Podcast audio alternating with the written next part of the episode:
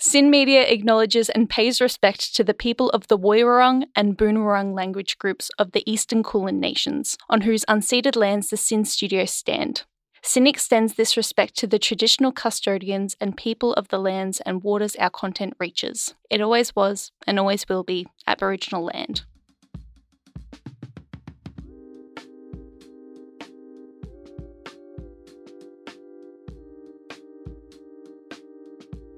You're listening to Soul Food on SYN. My name is Marzi. I'm here with the one and only Eleftherios. We are right outside of Baby Snakes. E, you've just played your debut headline gig. How you feeling, man? Like a dream has just come true, man. I'm on cloud nine right now. Absolutely, as you should, bro. As you should.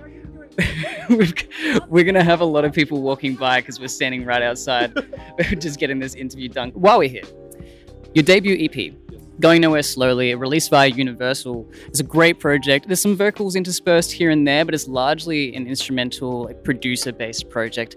Uh, what kind of inspired that shift in focus compared to some of your other stuff working with artists? Yeah, no, that's a great question because it definitely was in a strange way coming out of my comfort zone. Yeah. I'm so much more used to releasing music with, you know, yeah, vocals on it. But um, I don't know, I guess through the encouragement of like the people around me, the encouragement of like my manager too, Quincy, um, just kind of helped me to strangely step into a new world, even though like I'm a producer and you would assume it would be natural to make beats. But yeah, I don't know. I kind of leaned more into the dance stuff, like working with artists rather than being solo. Yeah. So, Having a project that kind of stands on its own in terms of the production rather than having an artist come in and make that the focus. Mm. What's been the process like for you working with other artists in the past though? Is there you do a different approach every time? Do you kind of come into it with a certain sort of ethos? Took me a while to sort of figure that out. I've now come to sort of realize the best thing that works for me is having like an open door sort of system, whereupon you know, open invitation for whatever artist just wants to come through and cook, you know. And there's not really, I don't really sort of go into sessions with like a specific goal. Just try to sort of come up with something quickly and just bounce off the artist. You know, I work very fast. I've had a lot of sessions. I work very quickly, so usually just artists in the studio will just sort of improv, I guess, and just whatever happens, happens, sort of thing. Yeah, awesome. What's uh no worries, no worries. no, you're all good, you're all good. Amazing job, man. The one and only Ben Madden. Ben, how you going? Yeah, good. Uh, e killed it tonight. Really enjoyed it. Yeah. oh yeah. Where do you get your ideas from? Man, to be honest, I wish I could say they came from myself, but it really comes from working with other people, bro. Once you're sort of in an environment when you have other people around you and everyone's brain sort of becomes one, that's when the ideas start to happen. I find when I'm alone, I really get, you know, overthinking like, oh, is this the right chord? Is this the when someone else is there with me, so much more freer to just explore whatever. Uh, shout out to Ben Madden. Wonderful question. E, phenomenal answer. Yeah, the direct question. I've never had an interview being heckled before. Like, this, is, this is unique. Shout out to SYN. Shout out to music. Shout out to SYN and music. Shout out to Melbourne, shout out to Australia. Yep. Shout out to Footscray. Class, brother, yeah. awesome. Awesome. Great work, folks. Have a good one. This is fun. Uh, so you're talking about working in different process with, with different artists when you're in the studio. Um, how does that process differ for you when it comes to a live stage? Because obviously we just had that show. You've had five, six different artists come up and, and make their own contributions uh, to to the live presence, and and it sounded different with every iteration. Uh, how is your approach for a live setting as opposed to studio one? Yeah, man. I think again, it's one of those things where the band are just so make it so easy for me to just turn it into the live show. You know, I mean, having beats, you know, in Ableton, and especially working alone, like uh, work, not working alone, but you know, production such a obviously the artists are involved like on a vocal perspective from like from a productions perspective it's quite solo so when you sort of yeah bring it to rehearsals to like show the band like what we're gonna you know make alive it's kind of daunting it's a bit scary you know like how's it gonna go how's it gonna translate but man, this band makes it so easy. This band makes it so easy to just bring alive. Um, I don't even really need to think about it. I showed them the chords, I showed them the structure.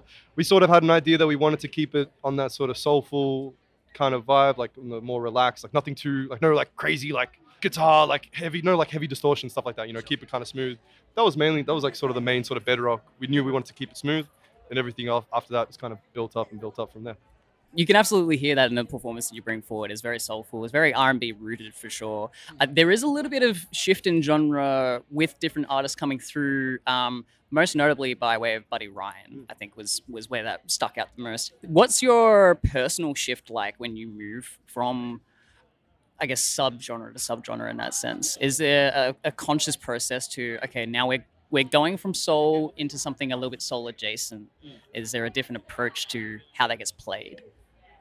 To be honest, man, I don't know. I think growing up, I've always been introduced to so many different styles of music that I've never been too like hindered in like something needs to sound like a certain way. And I think that's why, you know, getting to work with so many artists, I think that's where I guess I get to shine sort of as a producer because I sort of get to show like the different aspects of like my world and what I love to you know make. And I don't yeah I don't tend to sort of think about it as you know oh, I was stepping into like a different world now. It was more just like okay so how do we the, the real challenge actually was more just figuring out, you know, how are we going to go from say one artist to the next artist, you know, going from Inca Krubra's set into Yeah. like Buddy Ryan's set and then Araminta too, which is like so stripped back.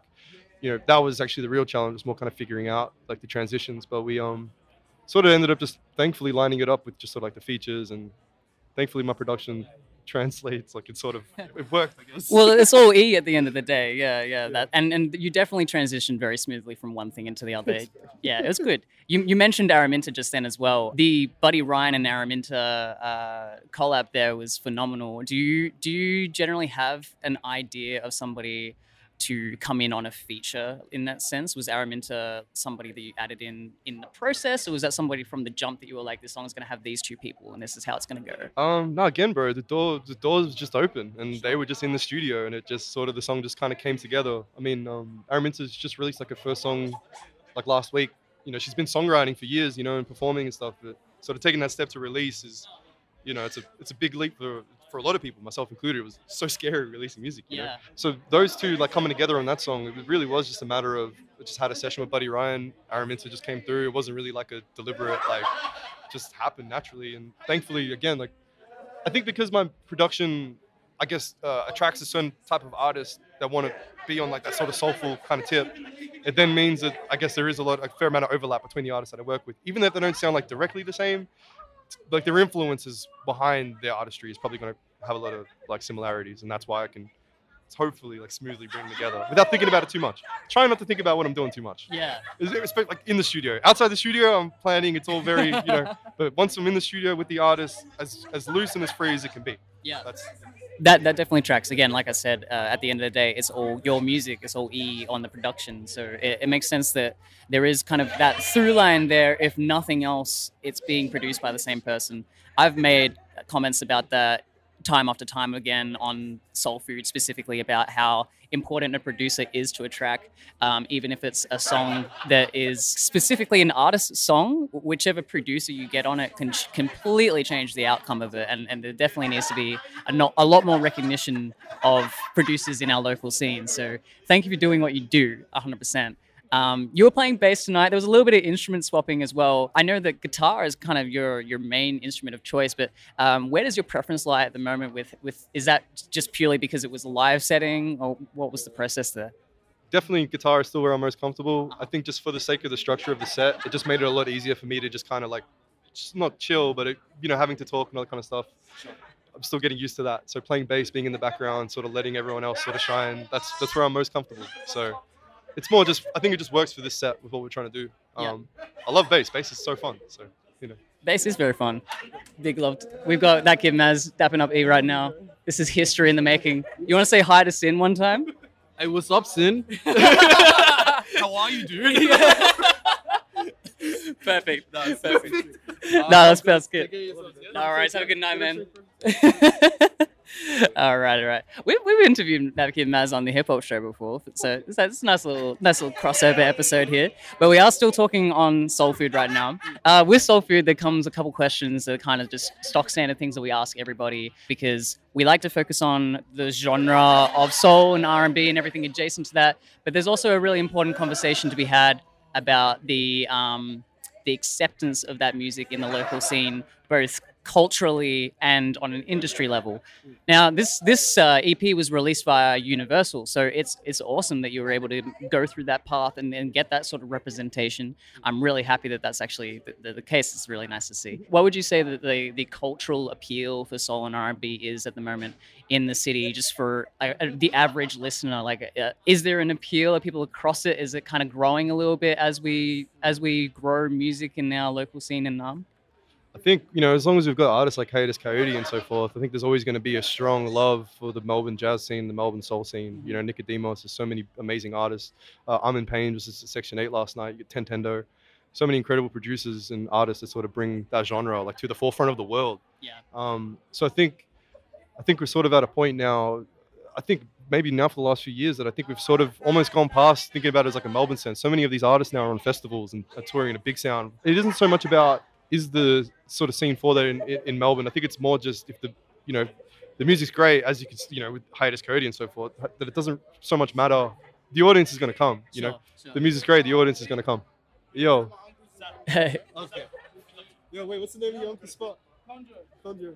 yeah, shout out Contra. I'll Just- see you guys soon. yeah, uh, building off of uh, the question of the sort of cultural acceptance of that music and, and just where things are going, because you're absolutely correct. I believe you that uh, as long as the music is good, which it is, both in those upper cases and for emerging artists and and uh, people that have been here a long time that are in the local scene that are ready to to pop off. Because that's you two man. You are so set to just do those tours bro. I, I can see it 100% with the level of talent you've you've got around you as well as yourself like it's an amalgamation of who you are at the end of the day. So it's awesome. It's really sick. Is there more that we could do on an industry level in terms of our our infrastructure in in this city specifically but also in australia at large and and if so what would you like to see to help kind of uh, cultivate and nurture that genre and just uh, australian music as a whole I think we need more uh, smaller venues, bro. I think we need more like 50, 75, 100 people like capacity, even smaller than that, to be honest. I think we sort of went through a phase, especially during COVID and after COVID. So many of the, these intimate venues where newer artists get to like cut their teeth have just sort of don't exist anymore. And so now, if you're an emerging artist, there might be like one or two spots that you can book, and then it's such a huge leap. And then suddenly, the only venues you can really go to are like your, your corner hotels and stuff, you know? And so it's like, where's that middle ground sort of help an artist like develop? I would love to see sort of more done on that sort of front, Mm. whether it's even just like mini festivals, like more sort of community run festivals. That is, I mean, there's a Coburg um, street one. There's a couple that is like starting to pop up. Yep. But um, yeah, I think we can sort of do more to sort of help artists that are just starting out get Mm. that little like. It, it all takes is experience, you know. We need people to be playing shows constantly. You know, you need to be in the studio constantly, and you need to be performing constantly. And I suppose if there's only like a handful of venues and you keep circulating the same venues, like the momentum, it's kind of hard to. If you need, yeah, so fresh walls, you know, fresh, yeah fresh environments, Fresh I think will help a lot. I, I 100% agree. I think there's definitely a difference as well between the studio setting and the live setting. I mean, we've already discussed that in this interview, but just in general, uh, it, uh, it is a big leap. It's a big leap to try and sell tickets for one, but also just to get used to singing in a different space and, and interacting with audience members and what that whole thing is like. Because you, uh, as your as your own artistry, you were doing that circuit already. Like that was a big part of what led you to where you're at now. Correct? Yeah, yeah, absolutely. You know, uh, Jimmy Harwood like playing in his band. that's- You know, that's how I got to meet him, and I guess the others it's more just been through the studio sessions. But definitely, you know, playing in Oliver Munn's band, Jimmy Harwood's band, Agung Mengo's band. It's been a Aki's band. You know, it's a lot of. It's sort of where I've been able to get yeah get that experience that I needed. You know, if, if I was doing it myself, definitely wouldn't have been able to in the same way. You know, but because of playing in those bands and being in that environment and getting comfortable with that, and then thinking, you know, oh, maybe I can get a band together to do this, you know, instead of. it's been weird. It's weird, but it's very cool that it's happening. Hundred percent. It's a, an unorthodox uh, way in, but uh, I think that's only really because of just the way that the scene's currently built. I like I can totally see other people doing this sort of thing for sure. Um, we're gonna wrap up in a second, but before we do that, um, I just want to hear from you uh, how how you felt now that you've had a little bit of time to sit and yes, we've been doing the interview, but just to soak in the fact that you've just played a huge show uh, like Baby Snakes. It I haven't been to this venue before, but it's a really nice space, and you filled it very nicely, and you put on a ripper of a show. So, how are you feeling right now, man? Man, you know, on the on the venue, it's cool because uh, on the opposite side of this courtyard was actually the first studio that I ever set up with uh, Yeah. with Dwan and stuff, Purple and that. You know, we had like a warehouse for a couple months. Um, sadly, the landlord of the warehouse like knocked it down because she wanted to build like apartments. That's all good, I understand.